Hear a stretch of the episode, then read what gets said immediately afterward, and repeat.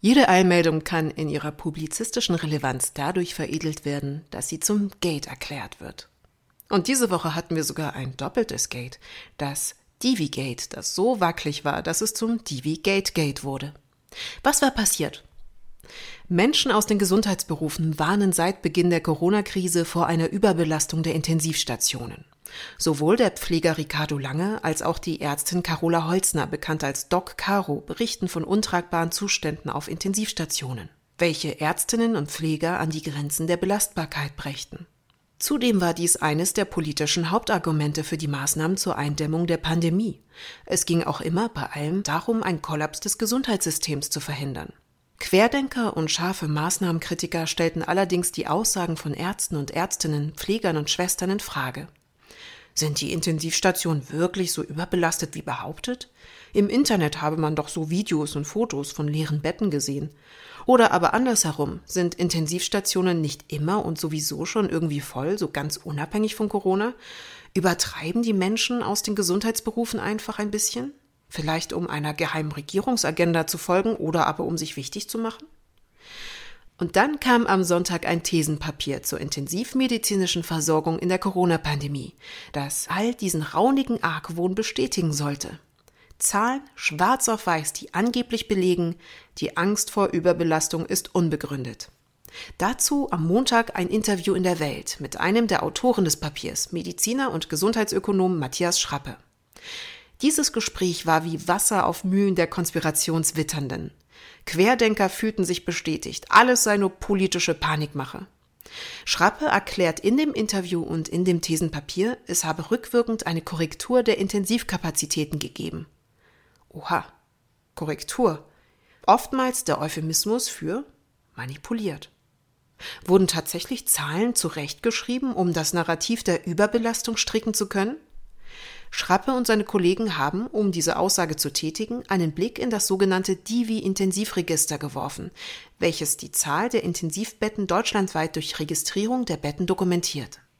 Im Interview mit der Welt erklärt Schrappe, man habe retroaktiv in die Zahlen eingegriffen, so dass 3000 Betten weniger verzeichnet sind. Und er spekuliert, dass dies erfolgte, um die Krankenhauserlöse zu maximieren. Und das wäre in der Tat ein Gate, das diesen Namen verdienen würde. Wo waren diese 3000 Betten hin? Für die Welt war dies natürlich ein Scoop, der in Form des Interviews und eines sich darauf beziehenden Kommentars verbreitet wurde. Daraufhin meldeten Wissenschaftsjournalisten allerdings Zweifel an der Interpretation der Zahlen an. Taz-Journalist Malte Kreuzfeld zum Beispiel merkte auf Twitter an, dass seit 4. März Kinderbetten in der Intensivbettenerhebung der Divi rausgerechnet werden. Da sie für erwachsene Covid-Patienten nicht belegbar wären, wurden sie aus der Statistik rausgenommen. Und jetzt raten Sie mal, um wie viele Betten es sich handelt. Genau, 3000. Laut Spiegel gab es in der Auswertung der Zahlen zudem noch weitere Ungenauigkeiten. Zum Beispiel wurden verschiedene Datenquellen genutzt. An anderer Stelle hat sich das Autorenteam rund um Schrappe auch schlicht verrechnet und zum Beispiel eine Spitzenlast an Patienten mit einer Gesamtzahl der Patienten verwechselt. Im Weltinterview erklärt Schrappe zudem, dass Ende April 2021 61 Prozent der Covid-Patienten in Krankenhäusern auf Intensivstationen behandelt worden seien. Laut Spiegel aber sind die Zahlen wesentlich niedriger und woher die 61 Prozent kommen sollten, konnten sie auch nicht eruieren.